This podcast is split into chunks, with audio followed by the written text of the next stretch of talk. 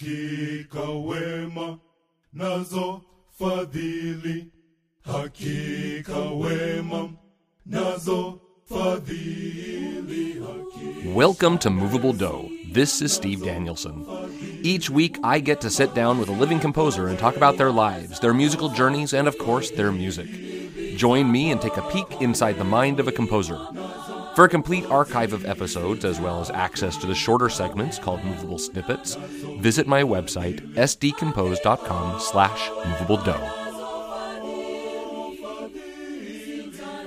Hey, this is Steve. Thanks for joining me for this episode of Movable Do. I'm joined this week by composer and performer Kurt Bestor. Kurt is a multifaceted composer writing for choirs, orchestras, film, television, NFL Monday Night Football, National Geographic Explorer, the Olympics, and much, much more. His music has been heard and performed literally around the world. Kurt has uh, Kurt was awarded an Emmy for his collaboration with Sam Cardon on the original music for ABC's coverage of the 1988 Winter Olympics. And in 2012, his arranging and producing of Jenny Oaks Baker's album Wish Upon a Star earned the two of them a Grammy nomination. Kurt Bestor, welcome to Movable Do. Nice to be here. I appreciate this podcast and I appreciate even more being on it. Well, thank you so much. So, I think I first came to know your music in the early 1990s uh, for your work on LDS projects, such as their albums for the Especially for Youth program. But I know you were making music before that. So, I want to reach back more to your beginnings. So, I understand that you come from a family tradition of music making and writing. You even had a great uncle that played for Jack Benny. Is that correct? That is true. Uh, my my Don Bestor, he uh, not only uh, conducted, played trombone for Jack Benny. He was Jack Benny's conductor, Oh. and he wrote. Um, this is I love telling people this. He wrote the jingle for Jello, J E L L O. Oh, really? Yeah. So, um, not that that you know, I I mean, I think it's cool. Not that it's the greatest piece of music, but a lot of people will remember that. oh, yeah. and so yeah on my dad's side of the family uh, my my great great grand great great uncle as you mentioned and then my grandfather played trumpet with uh, tommy dorsey a little bit back in the day. He also had a nightclub that he would bring in and he would play trumpet along. He taught my father to play trumpet. My father taught me. So most people don't know that i'm a trumpet player. That was kind of my main instrument when i was in junior high and high school and college. But um, all along, um, and my mom, let me not, short shrift her. She um, she was a great piano player. Came from a family of Swiss immigrants. Uh, they even had a yodeling club in Wisconsin, although you don't hear that influence much in my music. So yeah, genetically, I was uh, raised by goodly parents, but also, uh, you know, I was always surrounded by music. My dad would listen to uh, everything, mostly jazz uh, and a little more adventuresome jazz, like um, uh, Don Ellis. Mhm. Some some of your, some people may know who he is. Uh, kind of a um, d- dealt in multimeters and so forth. And uh, he also listened to the Four Freshmen and Take Six later on, some of the vocal sort of stuff Sure. my mom listened to um, oh, kind of a little lighter fare, like a lot of Broadway. So I was always surrounded by music, uh, not necessarily of the time I was living in, which would have been the Beatles and you know rock and roll, but I was listening to a lot of outside the box stuff, and I attribute my parents to being able to write in a, a myriad of styles. That's because I listened to lots of stuff like that. My dad was into barbershop singing too. Not that I'm a huge fan of that, but just understanding how voices work and so forth Oh, sure. probably probably made it so that I write for choirs. But there is a quick uh, musical chronology of my life. So, trumpet was your main instrument. Did you start on trumpet or did you start on piano or where did Well, you I started on piano. Um, like a lot of kids, although these days kids are starting at two and three years old. I started at the advanced age of seven, and I took I took to playing piano, but I didn't take to practicing piano. So I think honestly that's what attributes to my being a composer. I didn't have the stick to itiveness and the discipline to play Bach and Beethoven, so I decided I'd play Bestor instead. Uh, and, and and a really cool story. So uh, well, two stories that uh, that will be good for anybody who's a teacher in the listening audience. Um, first of all, I had a piano teacher that would see me sit down and play play Bach. You know, I'd do do something like that. But I'd end up going, I'd end up kind of jazzing it up. And my, I would play it that way. My teacher's now, Kurt, you've got to play it the way that it was written. But then she came up, then she could see that I struggled a bit with that. She said, okay, Kurt, if you play it the way Bach wrote it, you can also play it the way you wrote it, and you'll do it that way in the recital. So I would play my song two different ways. And that gave me kind of validation uh, Sure. that it was okay.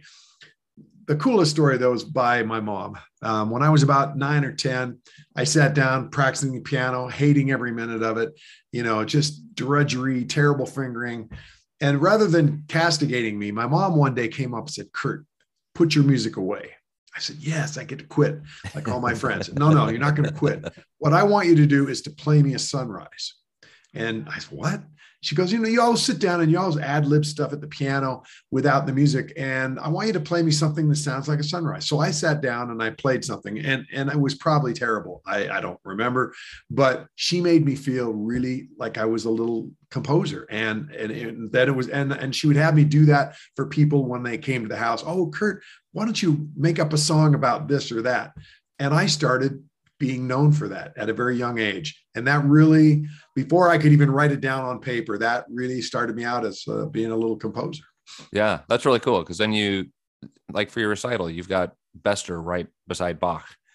And- yeah, and I, you know, I'm, I, I didn't compare myself equally, but but I knew that it was kind of a cool thing, and not Yeah. a lot of people did it, and I got attention, which as a young child, that was important. The next step in the chronology was when I was well, I wrote a girl a song for a girl in seventh grade, and you know, I don't know if she still has it, um, but I bet she wishes she still does. well, the song was called Passantino. And that's because that was the name of the sheet music. Down at the bottom, it had this Italian name for the sheet. And I just thought that sounded cool. So I, that's what I called it. But that was the first time I ever wrote something down. And I think the flags were kind of backwards and it probably wasn't really great looking. But um, I think she's got a copy. I'll have to find that. Um, but but I started writing music down. And when I got to high school, I started writing for the jazz band a little bit.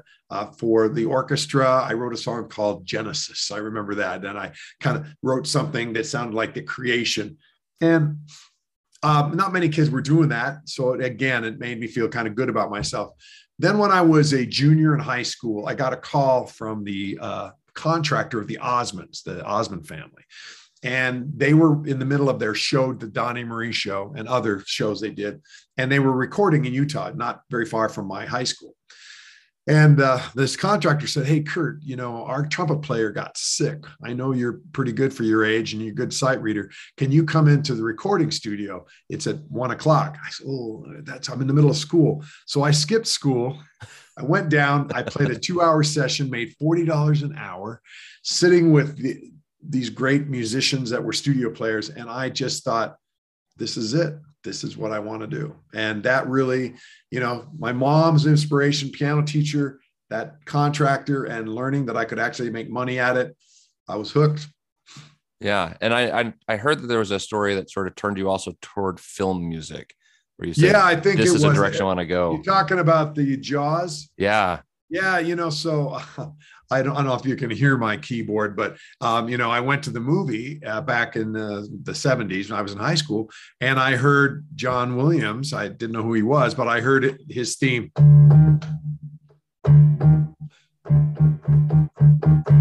And I thought, hey, I can do that. Two notes. No, but I, I heard, I really appreciated in that movie exactly what film music did. And I, for whatever reason, I never really thought about film music to that point. But when I saw the movie, heard the music, and of course, it's much more than just those two notes. It's really right, right. wonderful use of film music. And I, of course, became like most people, I became a huge John Williams fan, but it also sent me on a tra- trajectory to doing film music. At that moment, I said, I'm going to do film music and only film music for the rest of my life. I was very wrong about that, but I did do uh, quite a few movies. So yeah, So I'm, I'm curious. I've, I've never written for film. That's something I'd, Yeah. I'd like to experiment with at some point. What challenges are there writing for film as opposed to writing, say, a quote unquote standard piece? Well, first of all, um, and maybe the biggest um, challenge is that you're not the most important thing on the block. I mean, you know, normally when you're a composer, you can come up with your own melodies and your own harmony, and you like it, and you don't care what anybody else says. Um, but when you're writing for a film, you have to be subservient to what's going on on the screen, Mhm. and sometimes a melody isn't really the best thing to put right there, and maybe it's uh, just a boring little is all it needs. And that's kind of hard sometimes. Sometimes you go, oh, I can do so much more, but the film doesn't really call for it. Now, to exacerbate that, now uh, film music has taken a turn. If you go to the movie now, uh, good luck singing any melody that you hear in the movie because we're kind of in a textural time, Uh-huh. um, which is which is cool. It works, but um, you know, unless you're uh, I mean, unless you're like a uh, Philip Glass fan or you're a John Cage fan or just a textural composer type, um, John Williams right now he gets to score movies and and and and of course they will have melodies, but that's actually unusual right now. So for me, the biggest challenge is that the film music that I enjoy has leitmotifs and has um, you know, is, is, is kind of uh, like John Williams and, and the older composers. I think we'll come back to it, but right now we're, we're sitting in a place where you can't tell the difference between the sound effects and the music. Like the new version of Dune, if you've seen it, um, the music is great, but it just functions like this big, powerful, moving, I don't know, sound effect. The- Hmm. So that's the biggest challenge. And of course, logistically, uh, you you're at the end of the food chain when you're a film composer. They've spent all the money and on the actors and the uh, and then they get to you, they never have enough money, and they certainly don't have enough time. They've messed around with their editing so much now that you only have four weeks if you're lucky to write 50 70 minutes of music Wow. um, but sometimes you have less than that and that's why you have all these guys hans zimmer has a 20 30 guys that he works with he just kind of writes a melody and then goes off to the gym and says okay good luck guys stay up 48 hours with no sleep and i have friends that you know it's a great experience but they burn out really fast oh, I'm sure. so i gave you lots of reasons to why it's so challenging Yeah. but it's but it's worth the effort. I love doing it. I still uh, score a movie now and then. A lot of documentaries now, it seems. Um, I enjoy doing it, but to be honest, it- there's so many rough things, and the and the budgets have gone down. Hmm. The budgets have gone down because everybody's got samplers in their you know in their computers. You, yours truly included. And uh, the budgets kind of go, well, we can't afford a full orchestra, but we know that you can kind of mock one up and uh, it's harder to tell the difference sometimes. I mean, you can, I can, probably a lot of your listeners can listen, hear the difference, but Joe Q Public, they they can't really hear the difference. Right. Yeah. So you mentioned John Williams as one of your influences, got you into film music. What what other composers were you influenced by? Well, early on, um, I kind of got turned on to uh, impressionism. So you know, all the Debussy, Ravel, and and all those guys. I really enjoyed the watercolor colors of that. Uh-huh. and after that, I kind of came on to the 20th century tonal composers. Um, I mean, you, I mean, if you listen to my music, you you go, oh yeah, Kurt uh, Copland, right? Yeah, you know, I mean, it's hard not to love Aaron Copland, unless you're just a snobby, you know, academician that goes, oh well, that's like, you know, that's so yesterday. I just think he speaks to the people, and I love the way he writes. You know, I've, I've I have. Uh, more than once written fanfare for the common something else, you know. Uh, and I, I love that. So I, I listened to him, you know, I listened to some of the other American composer of the time. Just name anybody that studied with Nadia Boulanger, and I probably like what they did. uh-huh. So that's the 20th century tonal guys. And then, of course, as I've gotten um, more into music, uh, I, I, I- I get I like to, to get a little edgier. So Penderecki and uh, you know Joseph Schwantner, who's still alive and composing. Who, uh, but now, now, and I love vocal composers. Um, you know, I like a, a, a small dose of Eric Whitacre, a current composer that's doing really well, and he's got groovy hair. Um, but but you know, I, I I enjoy him, but but you know, he's kind of a one trick pony. I like music out of the uh, vocal vocal music. I love uh, motets, madrigals, um, and I'm I'm jumping around a bit. Uh, I also love Baroque music. Um, hmm. There's part of me that just loves it, but when I talk about it, I'm talking about Vivaldi. I, I just love Vivaldi. Um, the adagios of the Baroque period, I think, are some of the most beautiful things ever written. The uh, the gymnastics and some of the um, allegro movements and presto movements uh, are really, I think, clever. They have chords that I can appreciate. Um, and so uh, you'll hear that in some of my music. Maybe later we'll we'll even talk about a song where you can tell that uh, I've been influenced by by Baroque music. Yeah, I, I, have a feeling that might come up a little later. Uh, so, in addition to being a fabulous composer, you are also lauded for your concerts. Uh, you've collaborated with people like Donny Osmond, Debbie Gibson, Jenny Oaks Baker, and many, many more. What makes your concerts so unique? Why do people latch onto them? Well, um, I can only guess because I'm not, I'm not I'm not the audience, but I've been told that what people like about it when they hear me in concert is, yeah, they're hearing my music, but they're also hearing um, kind of my banter from the stage. I, when I started out doing concerts, um, I've always been a performer. I mean, probably like many of your listeners, we played in the band or the orchestra, we sang in the choirs, so we we have performed. But I never was really a solo performer until I came up with a Christmas album back in 1987 and uh, somebody told me, well, you know, in order to sell this album, because back in those days people bought albums, right? Um, in order to sell the albums, you got to get out and perform. And performances are just, you know, they're cheap. You perform. Tickets were cheap so that you could sell CD or yeah CDs. My first album was a CD. It was one of the first CDs in Utah, by the way.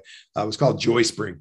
Uh, that was 1987, and then 88 was the Christmas album. But so I, I booked a hall. Uh, happened to be at Abravanel Hall in Salt Lake City, which is like pretty gutsy. It's like, yeah. wow, I, I, don't have that many friends, and nobody knew who I was. But um, we, we, and I say we, it was Sam Card and Mike Dowdle and I together. The first concert was not Kurt Bestor Christmas; it was an Eras Christmas.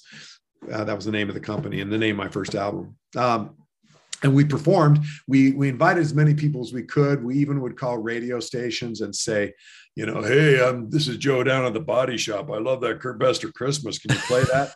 and we would just, we would just work the market, and we kind of created this, you know, Kurt Bestor Christmas thing, and people started coming. So when I did my first show, I didn't have enough music really to fill up a whole show. So I just kind of started this thing of, of describing the song. I, I, know it's something you probably do when you perform, turn around to the audience and say, Hey, this next song but a, a little bit like uh, Leonard Bernstein, you know, a very, mm-hmm. very comfortable, not uh, lofty, because, you know, I don't have a doctorate degree and all that stuff that makes me speak intelligently. So I just turn to the audience and say, you know, this next song, close your eyes and imagine tobogganing down a hill in Wisconsin, because that's what I wrote the song about.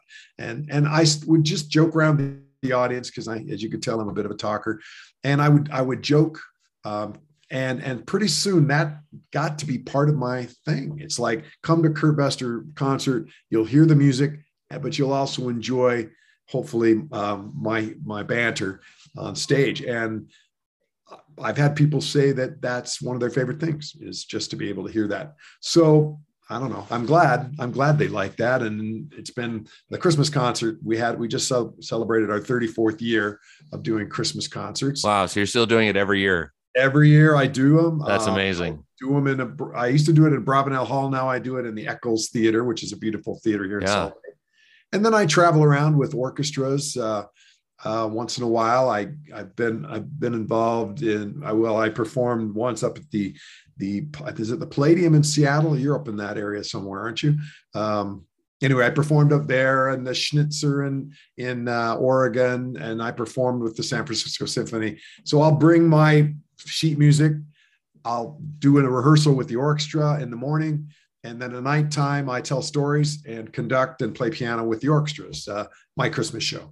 Haven't done a lot of that just because it gets a little pricey sometimes, but um, but that's been a lot of fun. And uh, I outside of Christmas, I do a couple of shows. I do Kurt Bestor Night at the Movies, and I've had a chance to perform that with the uh, Liverpool Philharmonic, with uh, Utah Symphony, uh, the Cape Cod Philharmonic, and that's where I stand up in the in front of the audience and basically take them from the beginning of film music, Charlie Chaplin, I play the piano, uh-huh. all the way up to John Williams and beyond. We do a superhero medley. Oh wow. And it's a and we drop a screen and we get to show clips from the movie. It's a hard one to do just because it's very logistically tough, but people I'm seem sure. to really really enjoy it. So there you go. That's uh, that's me and performing. All right. Well, I would be remiss today if I did not ask you about Prayer of the Children.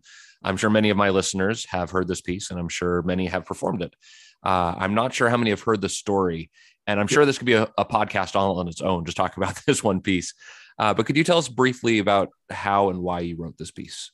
I will. I will try to be as brief as possible. Um, so I lived in the former country of Yugoslavia, and while I was there, it was Serbia, Croatia, Bosnia, just a group of states they were they you know they had their own personalities but they were like america you know idaho utah whatever.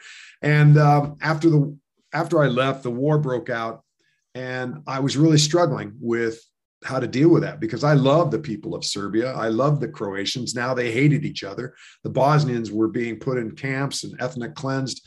And I, I just struggled with that. Like most musicians we're sensitive to those sort of things. And so one day I had a piece of gear. I bought this vocoder, and some of your listeners may know what that is. It's basically you sing into a microphone, play MIDI notes, and it splits your voice into parts.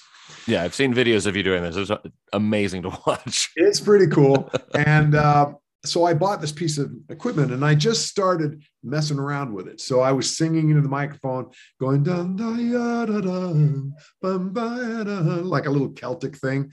And then CNN was on in the other room and I was hearing the war and, and it was getting me down. So I just came up with this little concept that can you hear? Can you hear the children? And, and, and, and the reason I went to children is because children don't care who wins wars. They don't they don't even it doesn't even resonate with them why we're fighting a war for money, for power. Um, and they just want mom and dad to be there. They just want a fun place to play. They want their friends and and they want to have a, a quiet place to sleep. And war takes much of that away from them. So I, I, I just thought of this idea. Can you hear the prayer of the children? And then I painted the picture on bended knee in the shadow of an unknown room, uh, empty eyes with no more tears to cry, turning heavenward toward the light. And I won't go through the whole lyrics, but it, it basically was just painting a picture of children, the victims of war. And then the next verse, it was, Can you feel? So now I'm going with another, uh, another um, you know, uh, can you hear, can you feel, and the hearts of the children. And so I wrote the song, and it, wrote, pretty, it went pretty quick. It was an acapella tune because I had my little vocal machine. I wrote the song and then put it away. Didn't I mean I'm not I'm not a singer per se, and um, one time I was performing for a private company here in Utah, and I didn't have enough music, and so I just programmed that song in. I just thought I'm going to do this song, you know, and so I did. And the, the audience reaction was was surprising. It was like at the end of the song when I I just end on a unison G mm-hmm. octaves, and then I paused, you know, and you know that as a conductor, you know how you know you don't let your baton down, you just let it sit there, and then I, I went like this, and then the audience applauded, but it was noticeable how much silence there was, which was louder than the applause, to be honest. It was very cool.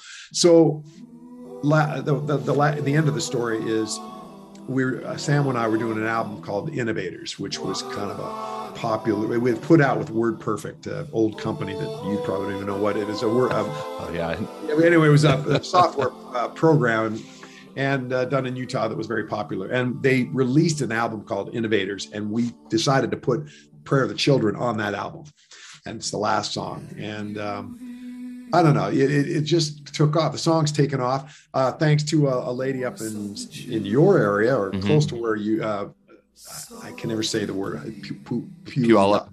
That, that I can never say it. But there was a lady there named Andrea Klouse, and she had heard the song on that album and wanted to know if she could do an SSA, an arrangement of it. And I said, sure And so we kind of worked together on it, and she started singing it up there. And then it spread to a guy named Weston Noble, who's uh, known in the Midwest. Um, I don't know if he's still alive. Uh, if he is, No, he died a couple years ago. uh, too bad. He was a big champion of my song and would sing it with all state choirs. Well, and I told you this would be short, but it's worth saying. The song kind of had a life of its own, and it was sung at, in 2002 after 9 11 or 2001, 9 11 happened, and it started to be sung at um, commemorations of that. It still is every year by the um, uh, Harlem Boy, Boys Choir. Then it was sung by the um, King Singers did a version. Um, it's been sung now by Three Dog Night. Um, so the, the song goes around, and of course, it's sung by choirs. Today, and we're recording this during the Ukrainian um, situation, the song is being sung like crazy. In fact, just now, literally as we speak, I just translated the last line into Ukrainian Mm, so that people can sing the song because everybody's singing it again. It's becoming right. Unfortunately uh, applicable. And the last line, I just just before we went on, um, I, I translated because people have been asking, how do you say the last line in Ukrainian? So anyway, that's uh, it, it, it, when I die, it'll probably be what I'm known for, even though I like to think I've done many other things. But it, it I'm I'm grateful that it's that it's had an effect on people. Yeah. Well, you know, Kurt, I could literally talk to you all day. You have such a fascinating career. Uh, we are going to take a break here in just a moment uh, before we start listening to some of your music. Um, but I, I'm a teacher myself, and I I teach middle school choir. I ask my students what they would ask a composer if they had a chance. Uh, would you mind answering one of their questions? Oh, absolutely, absolutely, that'd be great. Okay, so my student Brooklyn asks, "What do you do when you have writer's block?" When I have writer's block, Brooklyn, uh, I I go on a walk. I go play squash, which is like racquetball. I do something besides music. I don't sit there and stare at the keyboard or stare at the music. I, I get away from it, and inevitably that that kind of gets my mind out of that block. To be honest, I don't have I don't have that very often because I have deadlines that don't permit me to have writer's block, and so the fear of a deadline also drives me. So, but I would say, you know, if you're having a hard time with your piano practicing or something or writing, um, get away from it just do something else and you'll you'll be amazed or go to sleep don't stay up all night go to sleep get up in the morning and your brain will be refreshed and usually that that kicks me out of it well, thank you so much. All right. Well, we're going to take a quick break here and then we're going to listen to some of Kurt's compositions.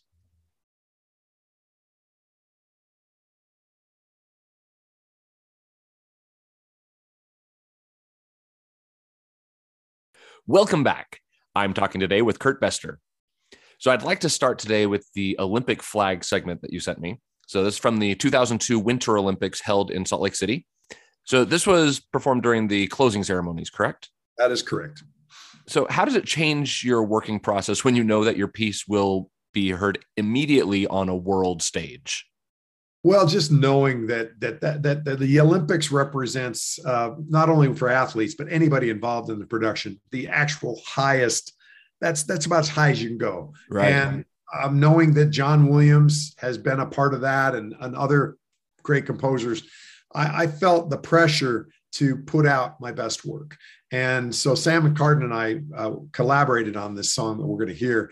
And, and I just, you know, I just push myself. I push myself like an athlete would to reach the highest level of my composition, drawing from everything that I knew about different cultures. This song you're going to hear, um, you're going to hear not only kind of a John Williams esque orchestral feel, you're going to hear some instruments that suggest other cultures in the drums and so forth. And, uh, I, I, and it had to go for 10 minutes. It's a long song. I'm not sure if, if you'll have time to play it all. You may want to, you know, you may want to play the whole thing um, or or not, but you'll very quickly hear what it, this is as the musician, uh, sorry, as the athletes walked in.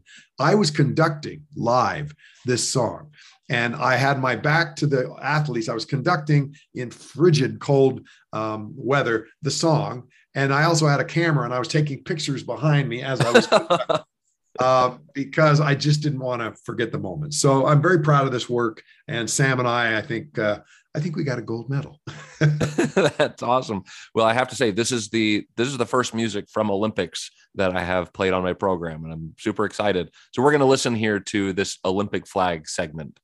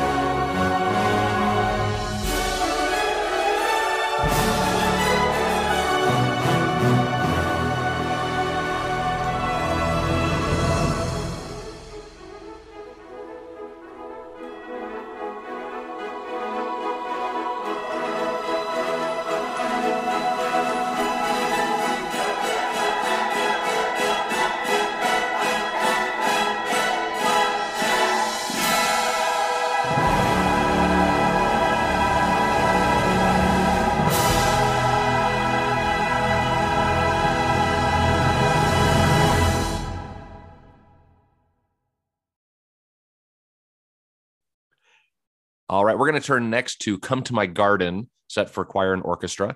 And I have to say, this is from one of my favorite stories and one of my favorite musicals, The Secret Garden. Um, I was pleased as the piece began to hear the the robin chirping in the flute. Uh, so was this part of it a set of musical theater arrangements or a, a one-off that you did for for the Tabernacle Choir? It was part of an album that they were um, they were doing called Broadway, and Okay. They, had got me and along with a few other composers, Mack Wilberg. Uh, not sure if Sam Cardon did anything, but different composers that that that are familiar with the Mormon Tabernacle Choir. Um, they they hired us to write arrangements, so they hired me to do the garden piece. And I'm just like you. I love the story of the Secret Garden. In fact, um, I have done an original ballet based Oh, on Secret really? I could have put that down as something to listen to today, but since it's an hour long, I thought that might be a bit much. But um, I love the story. So when I usually when I arrange, I tend to kind of close my eyes and paint a picture. And I, even though uh, it's one of the longest uh, intros that the Tabernacle Choir ever does, they always do it, and they usually put when they perform it uh, on their program, they usually put really gorgeous pictures, uh, garden pictures, so forth. And yes, um, you know, it sounds a little bit like Respighi's Pines of Rome or something at the beginning, but I don't care. It's about a garden. And the fun thing about this song was I wanted to grow the garden musically. So we Mhm. started with garden sounds, but then towards the end, the garden just blooms into this huge ending. And uh, that's what I enjoy. I made my musical garden bloom. That is awesome. Um, so I I love this orchestration, and I I hope that I can someday do this with my group up here. Is the music available out there? To, It- it- to it is available. I know a guy who wrote it who can probably get you. Uh, thank you for uh, having me on his podcast. So yeah, just get in touch with me. I've got the orchestra and the choir parts. Sounds fabulous. All right, we're going to listen to the Tabernacle Choir sing "Come to My Garden."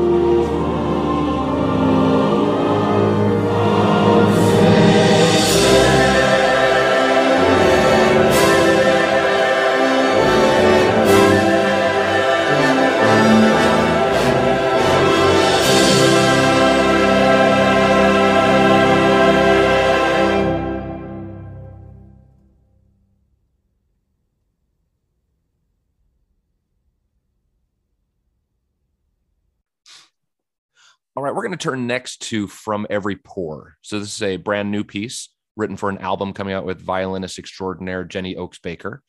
So, I'd love you to tell me about this new album and the collaboration between the two of you.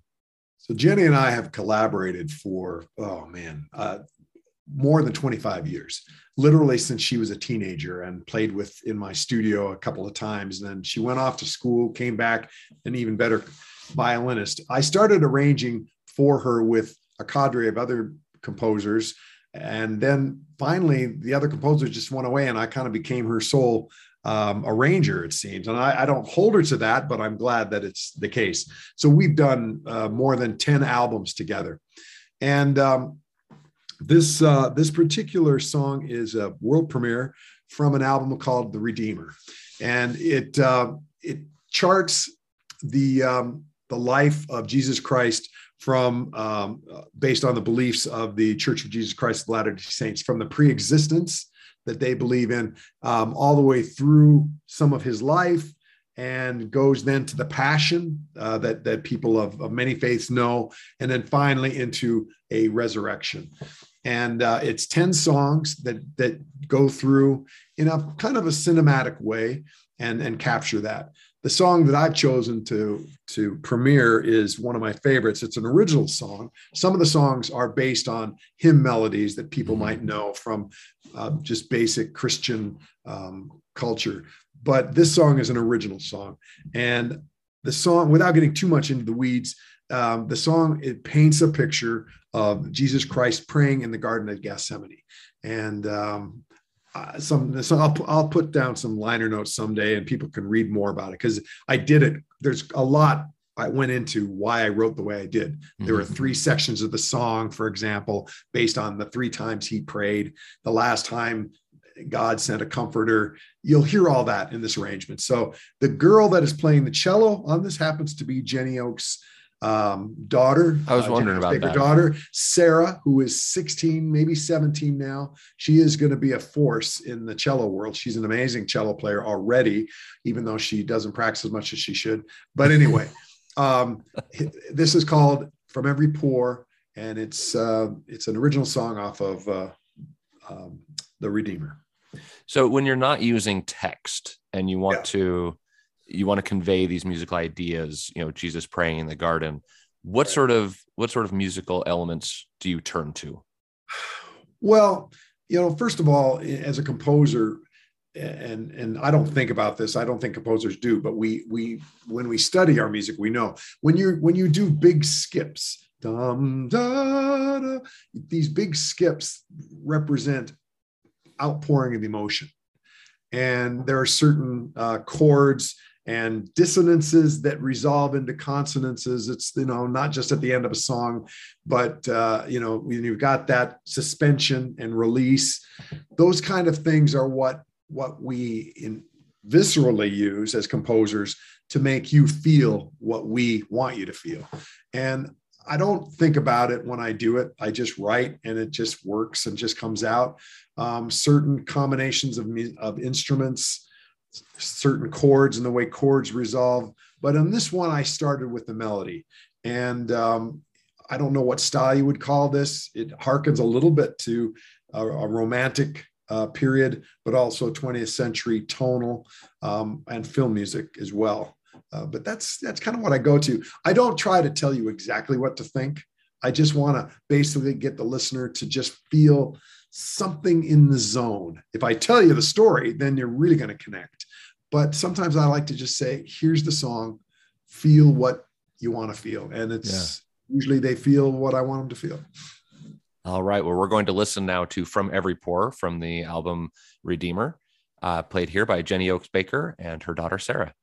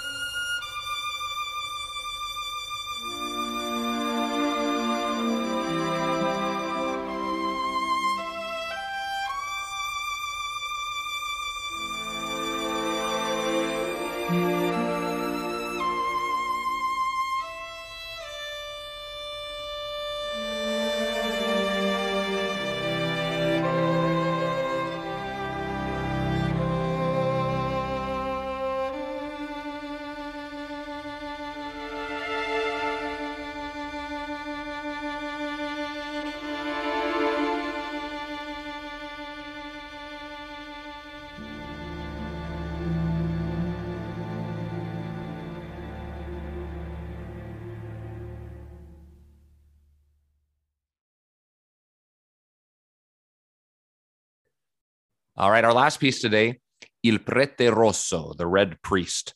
Uh, so this is from your album Outside the Lines.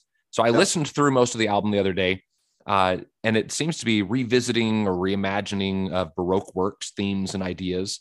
Uh, I assume this piece, Il Prete Rosso, is in reference to Vivaldi. I don't The know if I'm on Priest. the right track here. Can you tell me about what you are correct. Well, like I, I love, I love Vivaldi.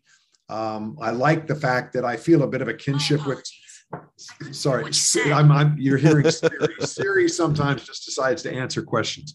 Anyway, your, your listeners are going to kick out of that. Um, no, I, I always felt a kinship with him because he wrote an incredible amount of music, um, and he that was kind of his job, working with all the the girls at that that school or whatever it was, and um, he would just write and write and write, and he put out. I mean, I haven't listened to all of his pieces, and I've been on this earth a long time, so I, I kind of feel a kinship. Plus, I just like how it makes me feel when I hear that those kind of string figures that he does and the way that the chords move. So when I did my album, um, it's called Outside the Lines because I can't, I don't know what style my music is half the time. I, I, and people go, oh, where should we put this in the record store? Back in the day, we had record stores. Where should we categorize you? What what style of musician are you? And I, I don't know. I think in this case, maybe I'm kind of jazzical. You know, um, it's I, I I just take jazz that I love. I take a little bit of the classical that I love, and I just mix it up, and it comes out Bestor, I guess. Um, and that's what the album is. It's like, you know what? I'm outside the lines. I, I, I, I, you can't make me a new age guy. You can't make me a classical guy. I just, I do what I do. Yeah, that's what I love about listening to your music is it just covers such a wide range of styles and genres and it, it just never seems to be the same thing twice, which I well, love. and it frustrates my my record company at times. It's like you need to do more of this. Write another prayer of the children, and I just get bored. And so, you know, if you follow me at all in my career, you're going to hear a lot of different sides of who I am. So in Il Prete Rosso, are we hearing uh, snippets from Vivaldi himself or things written like Vivaldi? It would be the latter. Um, I okay. just, you know, if you just go through that, that's nothing specifically Vivaldi, but definitely, definitely in the style. That yeah. little, that little figure, and um, and then the, the jazz side might be attributed to somebody like Dave Grusin that I grew up listening to. Love his stuff. Um, you know, um, I always tell young young kids who are studying music, listen to music. If you want to be a composer, listen to other people's music. Put it in your data bank, and then someday it'll come out. At first, when you start composing, you sound like you're ripping people off, but later on, you'll start developing your own style, and uh, that's a good feeling. Yeah. All right. Well, we're going to now listen to Il Prete Rosso uh, from the album Outside the Lines, performed here by Kurt Bestor and the Collective.